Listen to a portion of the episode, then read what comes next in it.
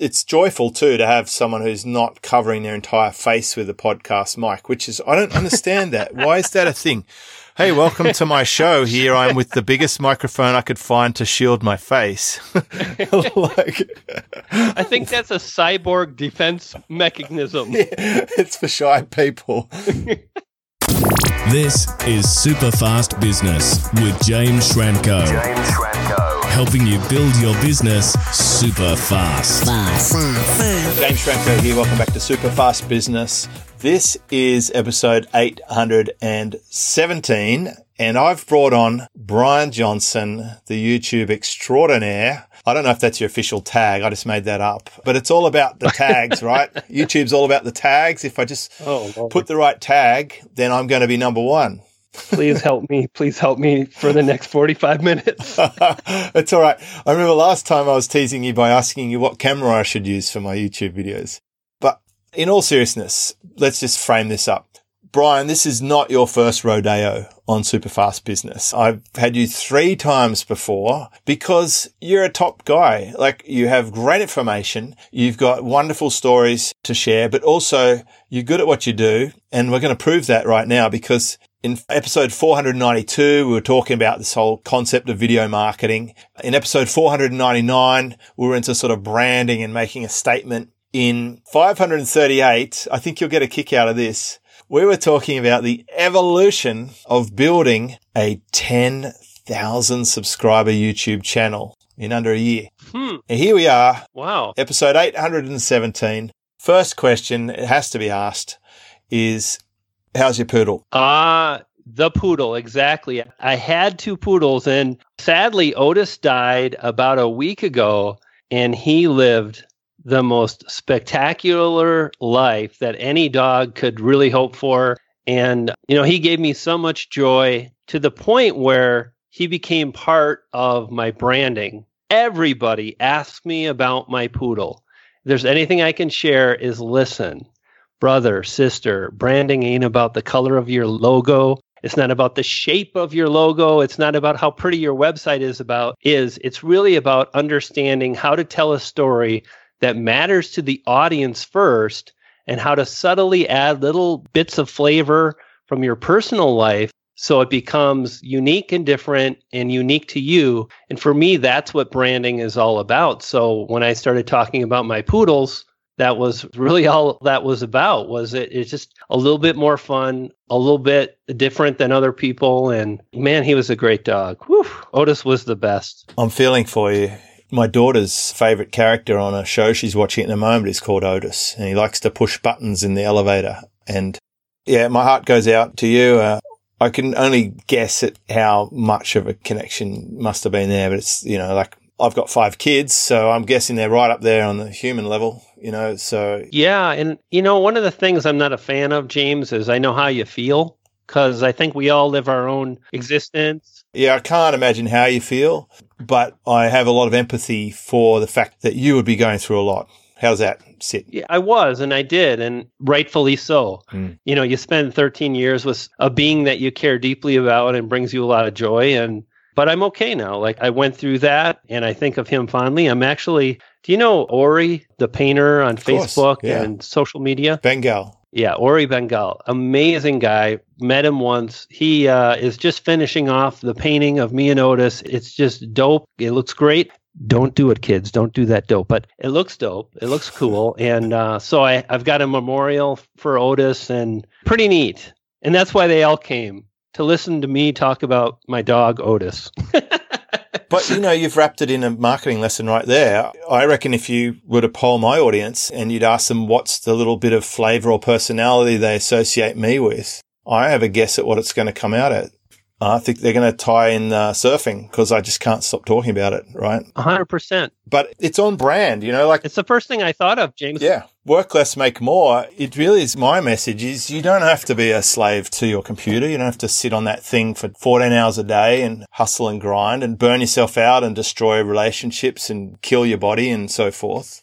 I want to ask you, because you're a big time YouTuber, in terms of the set, what color surfboard should I choose for this episode? Because I can change my surfboard color here. What is the color that's resonating with you the most? What's the one that you feel is just the coolest? Uh, I'm going to go with uh, sort of a, I think, purple, bluey purple. I'm down with purple. I mean, How's that look? we got Prince, we got Purple Rain. yeah, It's kind of blue, but bluey purple. Perfect. You know, it's not the same as your situation, but I recently had seven time world champion surfer Layne Beachley on my podcast, and she indicated that I may have too many surfboards. So I've done a big cull. I've put up 13 surfboards for sale.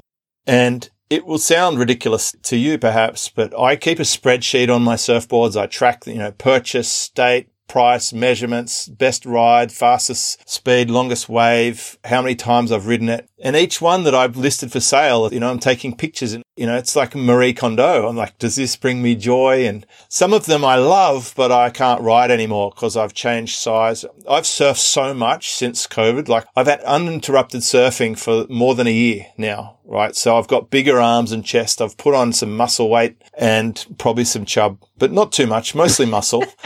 And so some of the smaller boards that I've got are just now in that slightly not quite enjoyable to ride phase. So I've let them go. I'm putting them back out into the world. But the thing I'm enjoying the most is the people who buy them.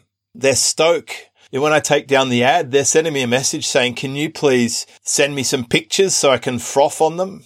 This is an actual word they use. And this isn't an isolated incident. This is twice. Two guys bought two boards and they're like, can you send me pictures so I can froth on them until I can come and pick them up? I'm like, yeah, dude. And then I take extra pictures for them.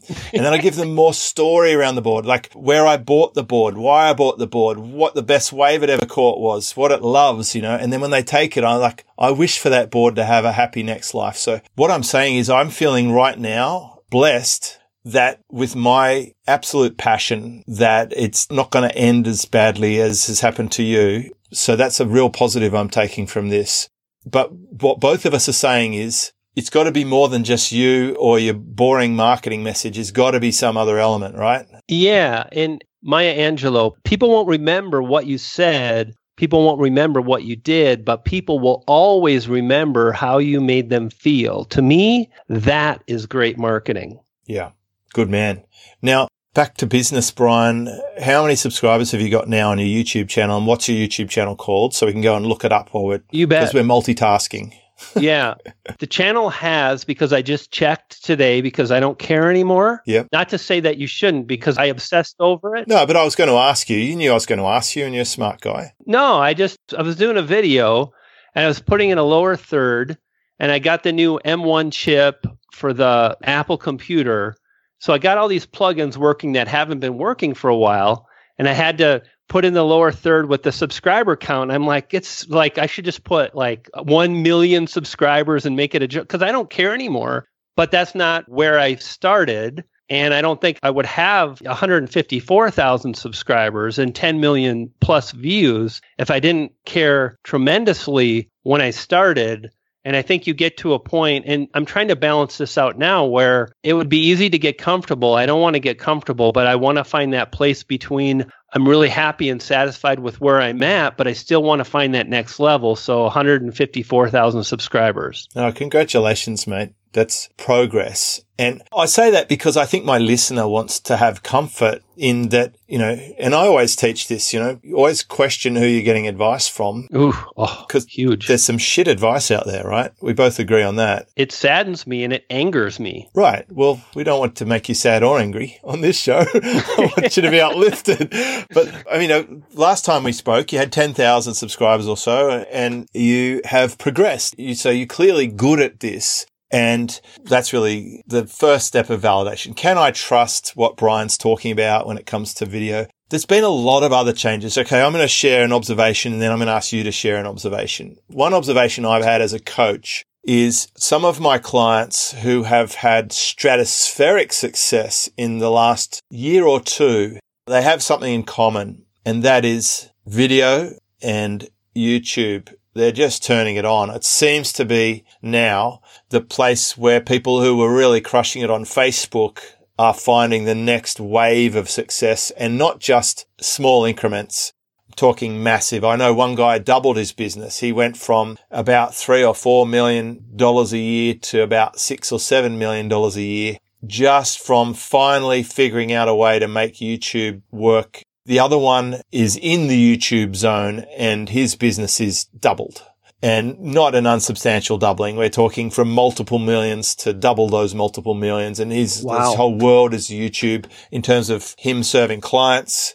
Obviously, there's a huge proportion of the paid activity going there, but even if it's paid activity, to me, that means there's enough eyeballs and enough things happening on that platform and Google's just getting stronger. And it seems like Facebook is pissing more people off these days. They certainly rubbed Australia's nose in it when they turned off our news. Not that I ever go to Facebook for news. It's not my number one source, but in any case, I think Facebook seems to be getting ragged around a bit, you know, with politics and stuff. Google is definitely playing the more favorite game. But I'd like to know what you're seeing as a creator and as someone who obviously is very connected to other creators and you've got probably plenty of students who you're helping grow their channels. What can we learn from Brian Johnson, not the ACDC singer? Right now, there's never been a better time because you can't go back. I'm not a fan of, you know, I wish I would have because who cares? That's done and over. Yeah, you didn't. it's gone. Yeah. Yeah right now there's a tremendous opportunity for anybody with passion and desire to jump in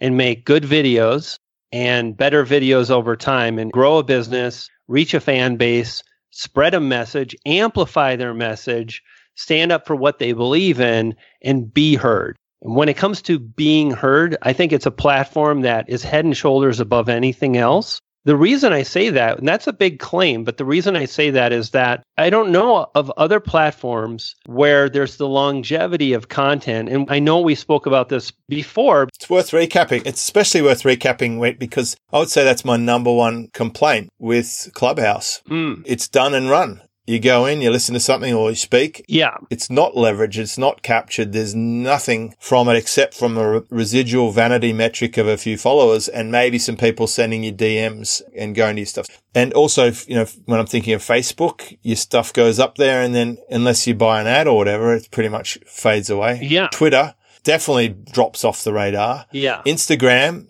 again, it's generally more visual and it's sort of more ongoing. Mm-hmm. The only one I don't know much about, and I have talked to someone about, was TikTok. That seems to also be the place where you can get hyper growth. And I'm wondering if you've seen a relationship between those two or repurposing or whatever. Yeah, yeah. I think TikTok's really interesting because it's exploding.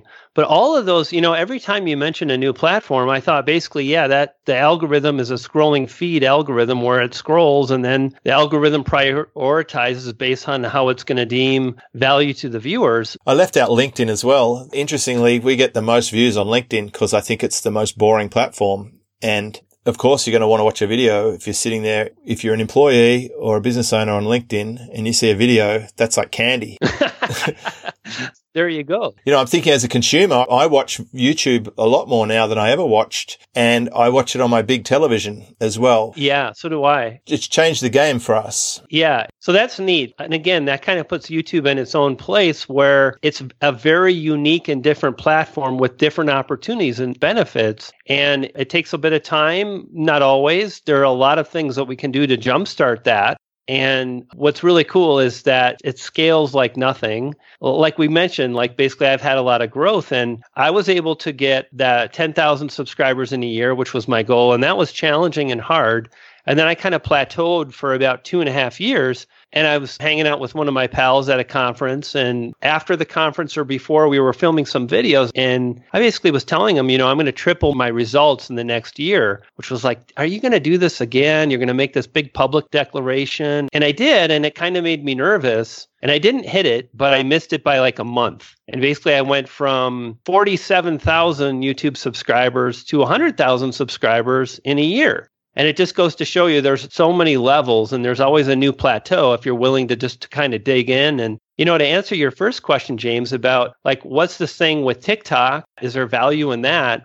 I think there is. And it's interesting for me in that I really tend to focus on one thing. But when I look at TikTok, I really think short form video content. And now YouTube is rolling out their version, which they call shorts.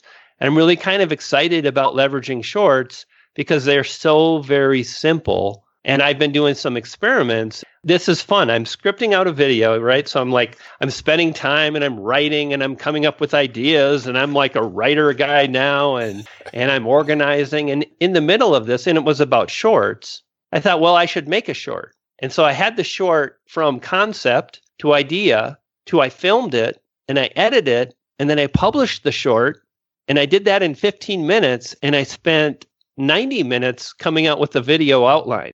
So I'm very excited about the short form content. And that particular short was my second short, and it actually drove thousands of views and it gained me subscribers. And I do see this as kind of there's an opportunity right now for people that jump in and they leverage the power of YouTube and possibly shorts. The thing I don't want to say is don't think you have to do shorts. But what I would say is you should try an experiment, which most great marketers always use the word experiment. You ever notice that, James? It's like there's success leaves clues.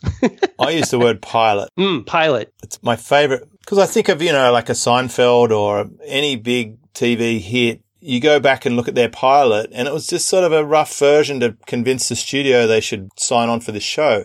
It's better than the word beta because beta is just code name for shit. That beta means our shit first version. Experiment sounds good. I like that too. That sort of mad wizardry connotations, white capes and formulas. I like pilot because it implies that we're going to test this like an experiment to see if it's got legs. But if it doesn't, we're okay with that too. And it's really good for people who roll out new programs when they don't know if they're going to love it or hate it. And that's how I start most new things. I'm just going to pilot this, see what happens, learn from it and then do the next iteration. It's actually accepting that because this is not the end version in the beginning, I now no longer have to get it perfect and I don't have to line up all my ducks and I don't have to learn more before I start. And I don't have to over engineer this just to have to knock it down. And I've got a student who's doing that right now, over engineering, which he will have to knock down. And it's so frustrating to me when they do that, when they don't have to do that. So yeah, that's why I like Pilot. I really dig that. I like when you talk about the fact that I'm not going to be like connected to these results because we're just kind of dabbling and we're going to see where we're going to end up. It's setting an expectation. Yeah. For everyone, you and your end user. You know, and for me, whenever I'm moving forward, I think in the back of my mind, I have an idea that I know if I give this a good go, that I'm going to learn greatly from this and it's going to take me to where I need to be, which is kind of an alignment to what you're saying too. And again, I feel like so many successful marketers, they have certain commonalities. And I think so many people are so fearful of failing when it's not really even failing if you're just getting started. You're just trying something out. You're learning about the process, you know? It's all an investment and experience, you know, even if you have a failure. We all have failures. We all have losses.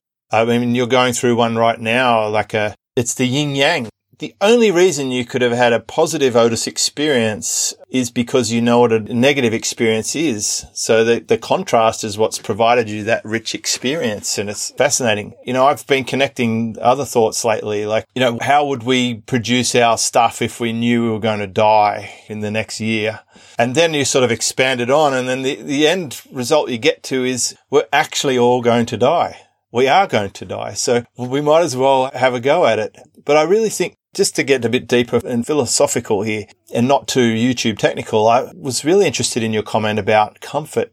And as a author of a book that talks about work less, make more, this has been on my mind a lot. I wonder, is comfort that evil? I think for me, it's again, it's like finding that balance. Well, I think you have to ask yourself, what is success? That's what I think a COVID pandemic delivered us most of us have been in Groundhog Day.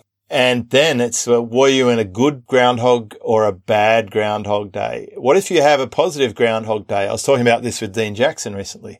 If life is doing that sort of magical movie where it's really freaking awesome, you know, eat, sleep, surf, repeat, chat to some friends, put out a podcast, spend your time with your family. If that's what life looks like, then comfort, I think, is actually You've arrived at the destination that is ideal and the journey along the way each day is like ideal, ideal, ideal. Uh, and that's really interesting. Now, I su- so I suspect whether you want comfort or not depends on what your situation is. And I wanted to know this. This will really answer the question in a roundabout way. I'll get there. what has changed for you at your now subscriber level versus when you were pushing for that magical 10,000 in terms of life or business? What does it mean it's different for you? Yeah. For me personally, is that one of the things that is commonly asked by people that are interested in YouTube and really any kind of success where you're teaching and covering the same subject over and over again is how do you stay motivated and excited when you keep talking about the same thing? And my answer for the last year has been that number one, I know at the core, my information is different than what it used to be, even though the fundamentals are the same. And for me, I look at, if we're really honest, I make small movies and I make small movies that are very engaging and entertaining. And as someone that derives pleasure through work, what my goal is today is to continue to make money that I'm comfortable with, to continue to speak on stages. And all of these things are continuing and to be able to support clients and help people on a constant basis and yet almost strive and dip my foot more into the I'm a creator and I make art and I want to learn what that means. Like, how did I get here? James, when I started, I started with this. Most people that are on the outside think they need this and it's complicated for the listeners. I'm holding a $2,500 Sony G Master lens with a two times converter. That's another 500. And I mount that. Either that or it's a really cool artsy coffee cup because that's what I thought you were holding up in the beginning. It's, it does look a little bit like a coffee cup. It does. Uh, I recognize. A big mug. Yeah. But so for me, it's like I really get a lot of pleasure out of creating different types of videos. One will be simple, straight to the point, really delivers on that person that needs the information. And yet I'm also aware and I'm acutely aware there's a huge bunch of people on YouTube. It's kind of entertainment. And when we start talking about how to information, the lines really blur. If you're not engaging and entertaining, they'll go somewhere, they'll find that same information somewhere else. I want to hone in on this because I like, I get this a lot someone just casually put in their coaching thread to me yesterday. You know, they're going to do interviews and then they're going to just push them up to YouTube and then strip out the audio and podcast them. And I'm just like, please don't do that. Don't do that. Yeah. Do they have any success at this point on in any platform? Zero. Yeah. Like donut. Yeah.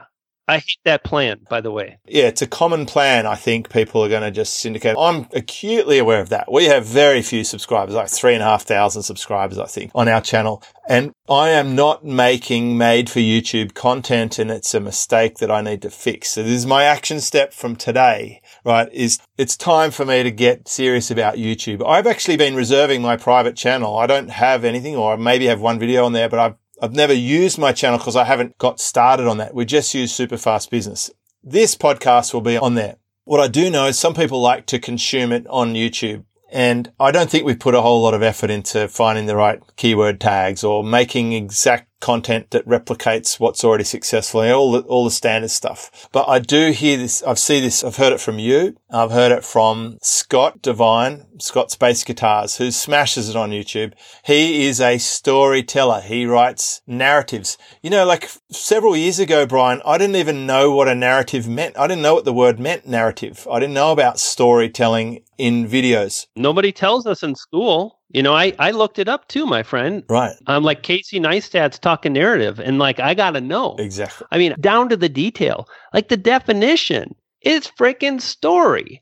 And here's the thing it's like story is in everything. And so for me, when you say like, what is the driver? It's like, I want to tell a better story and I want to make a better film. And that's my driver. And what's cool is that I get to play by my own rules. I do some affiliates, but not really. I drive my own traffic. Yep. I sell my own products. That sounds like my podcast. Yeah. I don't have any sponsors. Yeah. I can do whatever I want. And here we are at episode 817. I've just had some of the best feedback I've had for ages on my podcast. I did one with John Lee Dumas where we were essentially play fighting for the whole episode. I had a really good, I had Trevor Toe Cracker Crook talking about copywriting. He's sitting there next to his barbecue over there in somewhere in South America. People love that one. I want to go down the path that's not going down, you know? I want to talk about poodles and I want to talk about behind the scenes. I want to get access to things that are just not on your standard trotted out interview style formats. And my audience really like the solo episodes too. So we're drilling into some different areas and I hope we're talking about topics that you're not, you know, discussing over and over again. That's why to get you on this show is a real treat because of what you know and because of you, I still remember our encounter in uh, San Francisco, I think, at Traffic and Conversion one. San Fran, yeah. Yep. Yeah, I remember that too. Apparently the locals don't call it San Fran. That's something I got told. Oh, I see. yeah, insider knowledge. Back when we were doing conferences, do you remember conferences back in the day? I really am excited to see my pals, hopefully step on a stage I started kind of coming into my own as a speaker and then things got shut down. I always like was the guy with a lot of potential and then I keynoted my first event and I stepped on stage and I wasn't nervous, but I was like there was something going on, but I wasn't ever nervous and I just think you get to a point where you're like, "Hey, I'm supposed to be here. I've done the work." And yeah, conferences, brother. Whew. You're a people person, I think. You're going to love those. Now, quick technical question. I've heard of shorts. I've, i saw something about we have to put a hashtag and it's got to be under a minute. Maybe I'm wrong, but I've asked my team to edit stuff for that. Can you just give us the skinny on shorts? Yeah, you're right. It needs to be under a minute. Shoot for 30 seconds or less. Yeah. Make it fun. Make it engaging. Choose one specific thing and talk about that. And above all, just know that we're not trying to be polished, perfect it's more about the heart, the artistic, the creative. Talk about something that is business, talk about something that's fun.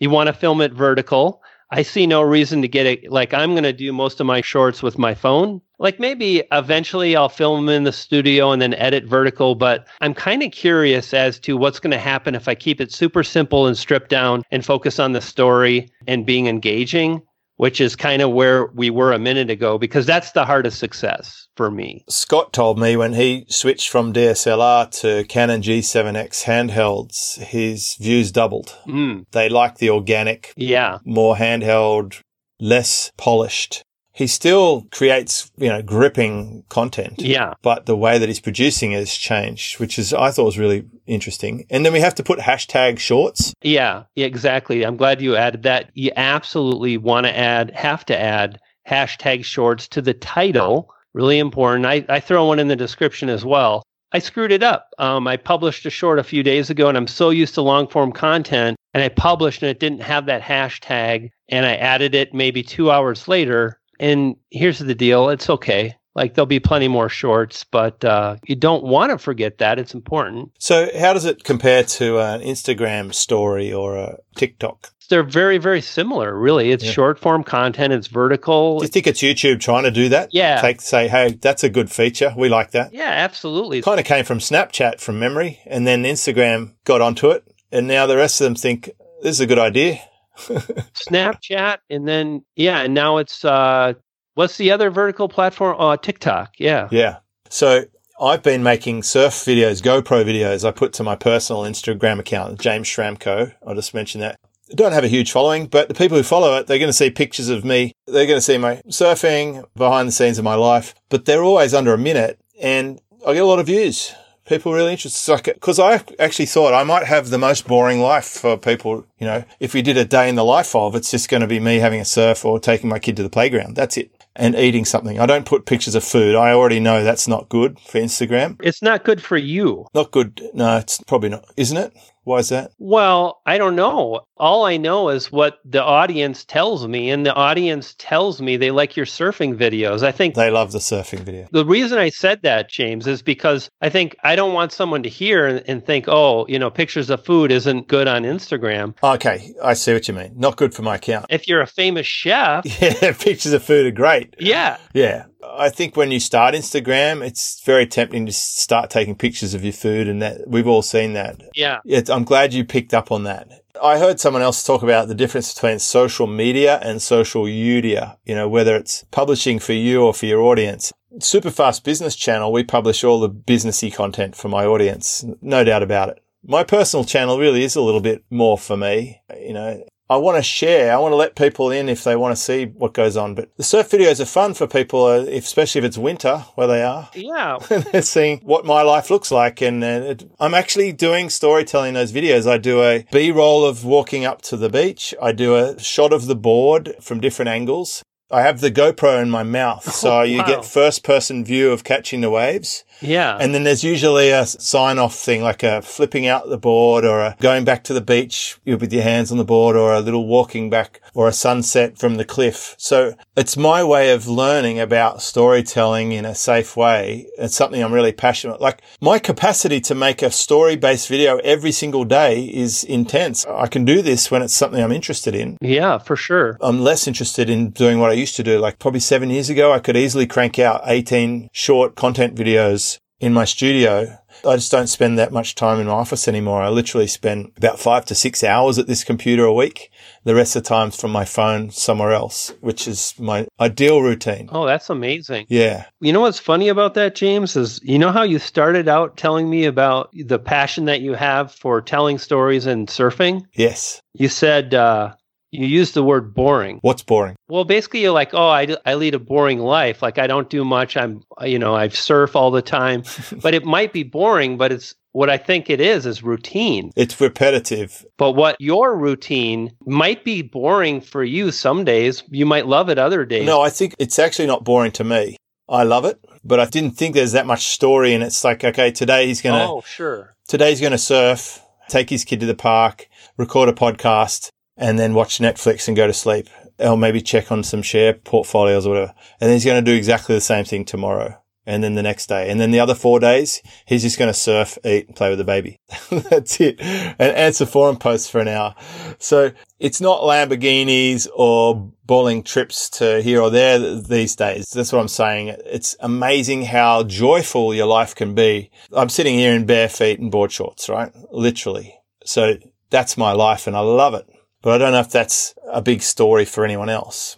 Maybe it is. Well, I think, you know, everybody likes variety. So, like for me, like you said, and you touched on this a minute ago too, it's like for the people that are stuck in winter and it's summer where you are and you're catching waves and you're in the water, that's idyllic, you know?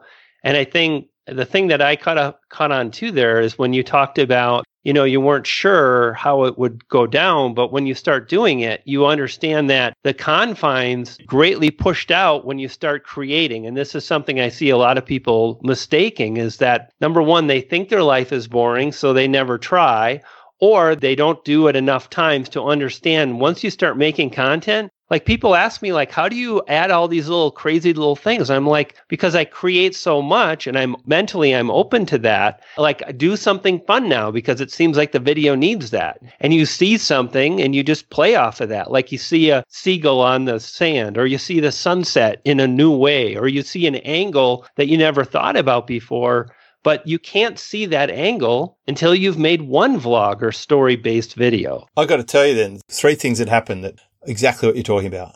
My process is I charge my GoPro.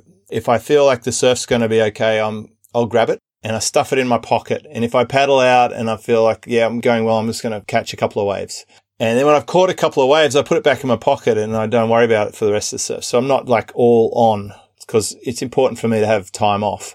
And when I get home, I sync my GoPro to my phone using the GoPro app and I select the bits of the clip I want and I download them to my phone. And then using the GoPro editor, I click the auto movie maker and then I put in the title. I change some of the filters. I crop bits. I um, change the sequence a bit, add some music, remove the GoPro end credit. I don't know why they think that I want that.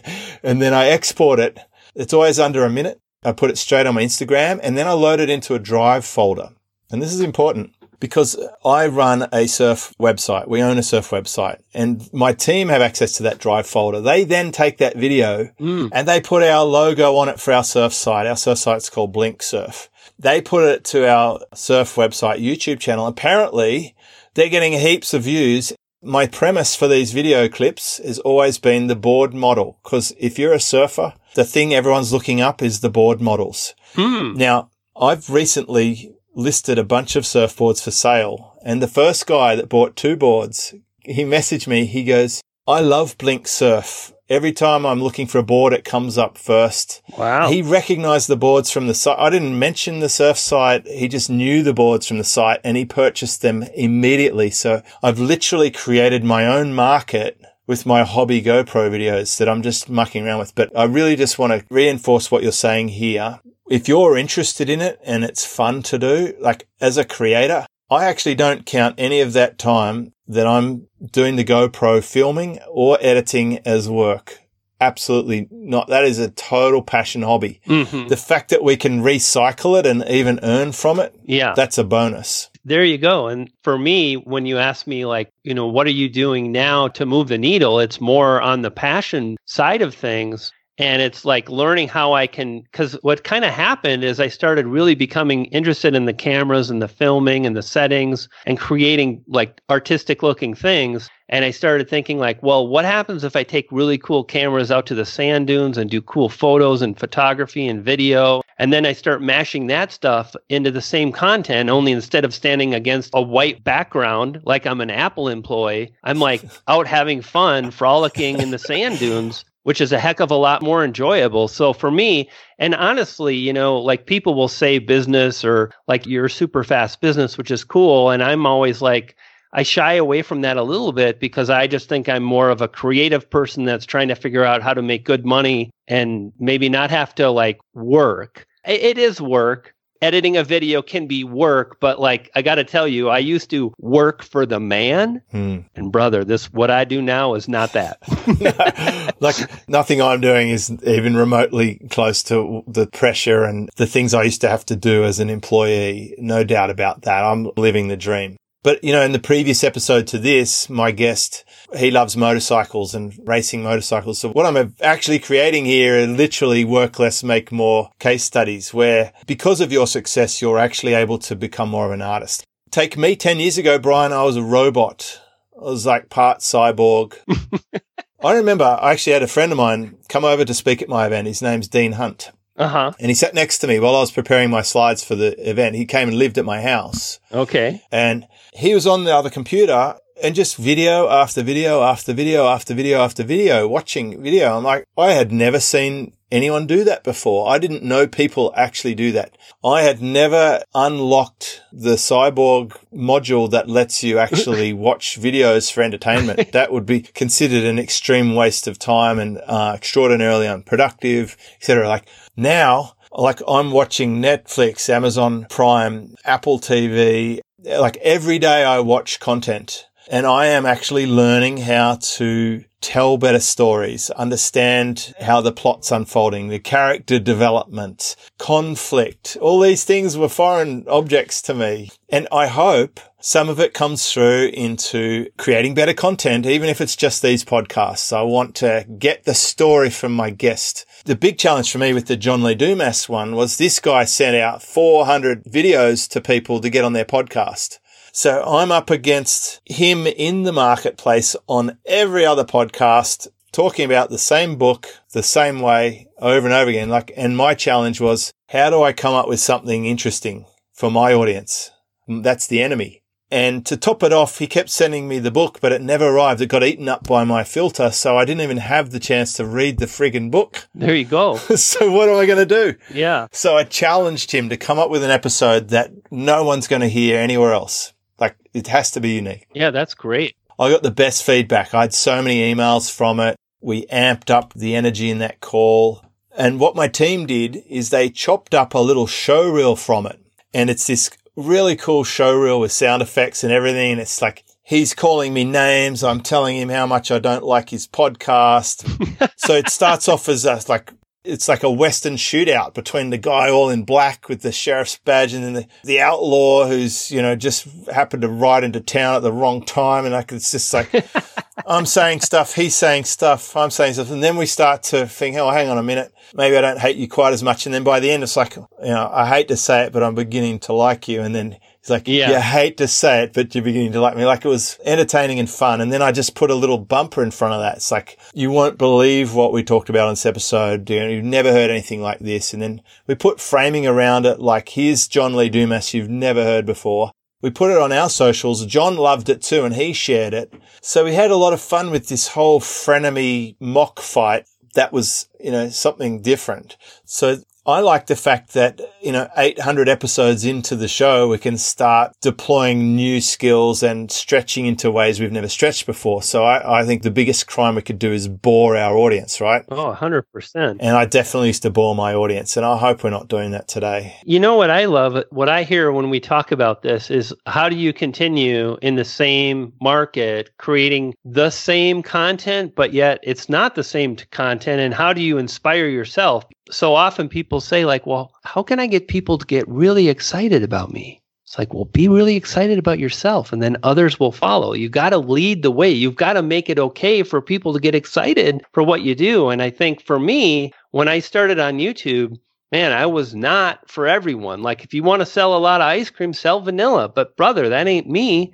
But i had a lot of fun and i did have following and i springboarded that into a bigger following and now I'm kind of going full circle where when I started was all about entertainment because it's funny, I did the research and, and I was reading like people were saying, be engaging, be entertaining, be funny. And I was like, for me personally, someone should have sat me down and said, relax, don't be funny because you're still going to be funny and weird and quirky. But, you know, that's just what happened. And now I'm kind of taking that quirky humor and it's much diluted, but it's still there and I'm adding in new elements that inspire me. And that's what makes it fun. And I think at the end of the day, it's like if you can make great money that you're happy with and you can be extremely happy, like I think for me, that kind of answers your question about comfort. Hmm. Like I think there's some bit of truth about there has to be some level of uncomfort, but we don't want to take it too far either. Like most of the time, I'm pretty happy. Well, comfort is the enemy of growth. So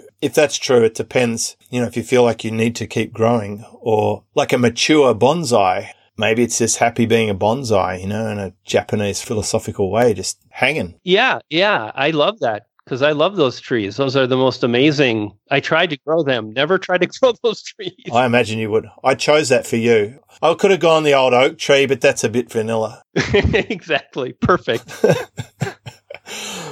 uh, speaking of trimming, did you trim Otis yourself or did you get a professional groomer? Yeah, yeah. He was always professionally groomed and he looked badass and always looked great. And uh, right to his last moments, he looked great. He was a great dog, and that's just how we rolled. yeah. He wouldn't want it any other way. He was good looking and he knew it.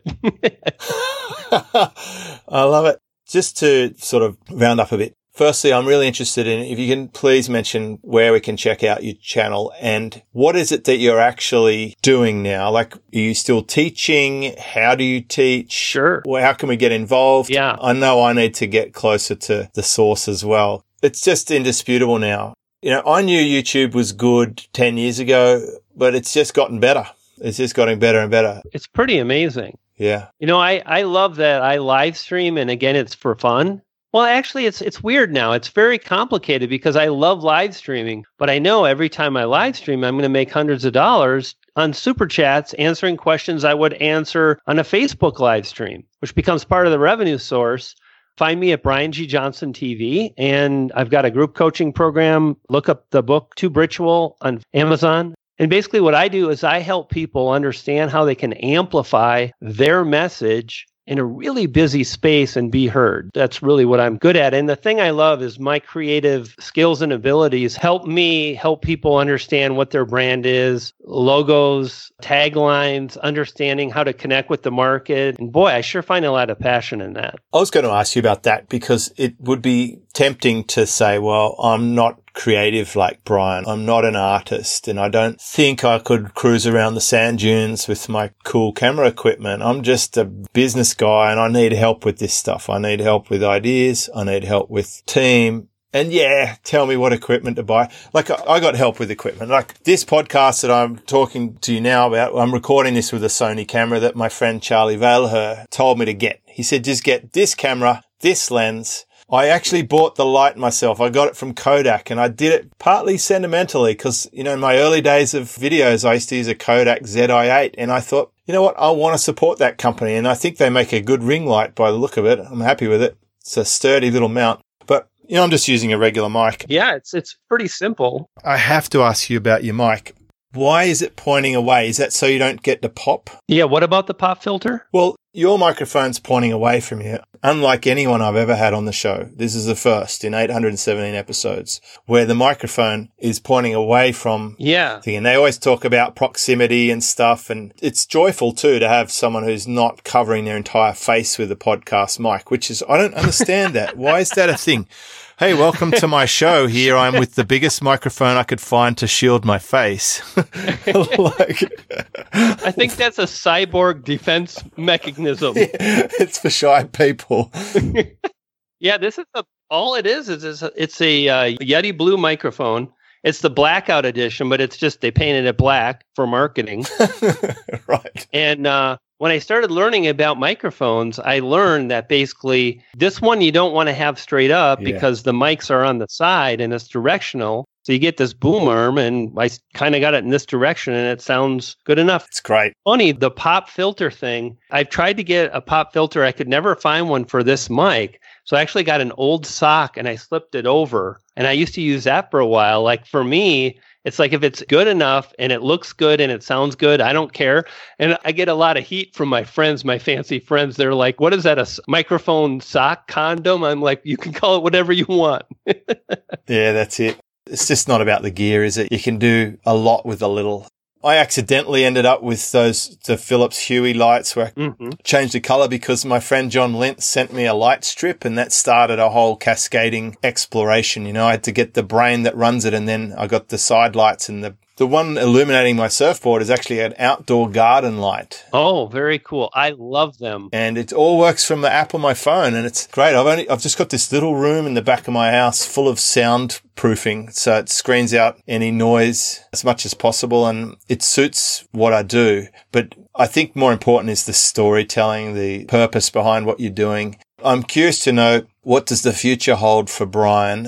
Any more family members joining the crew? Are you ready yet? We'll have to see what happens in that department. Uh, it's just me, so uh, recently divorced and have someone in my life. That's pretty amazing, and that was unexpected. And and honestly, right now, where I'm at, James, is I'm on a mission to really push myself to create something that I I'm super excited about to take my business and my marketing and my creative side to the next level. And just get back with friends too like to see friends at conferences and hang out. Like for me it's never been work. I put hours into it but it's like like you mentioned like i think i'm in the middle like where you're at where you work five or ten hours a week and whatnot. 15 hour week. 15 yeah. Five to 10 hours in, in this room. I just don't want to be in this room anymore. Yeah a lot of the coaching calls I do are on my phone at the beach or in the car near the beach while my wife's walking uh, or while she's going around the oval or just out and about. Maybe we're somewhere else and I, I just pull aside a chair somewhere and just,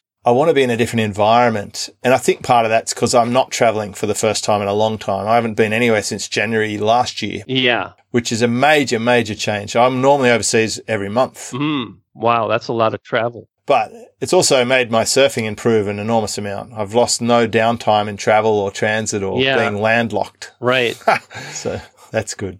Yeah, so for me, I, I get that though. Like being outside, like I'm really excited about like traveling and maybe going to national parks and taking my gear and filming video, Hmm. like more story based stuff that is also kind of motivational. Like I'd like to maybe explore more of the motivation stuff, which is very hard, but that's okay. Like I never shied away from hard. And again, if it'll give me pleasure, then that's probably what's most important to me. I couldn't agree with you more. And, you know, this whole serendipitous episode came about because we sort of had a little drive by on Facebook and uh, I saw you there and I invited you to come back and share your story. And I love what you said that you're not even looking at the subscribers. Your business has transcended beyond that. And it sounds like things are lining up for you. And I'm really excited for you for that because you're a good human and always valuable for me and for my audience. And I've got some takeaways from this show. I'm going to work harder on making better content just for YouTube. An implementable action for anyone listening is to have a look at shorts and see if they might work for you.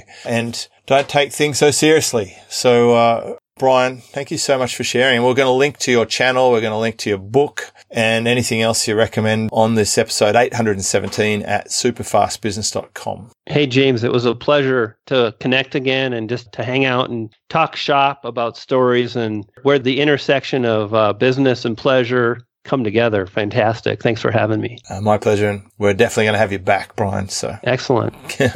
the journey continues. Thanks, pal. Discover how to build your business super fast. Check out superfastbusiness.com.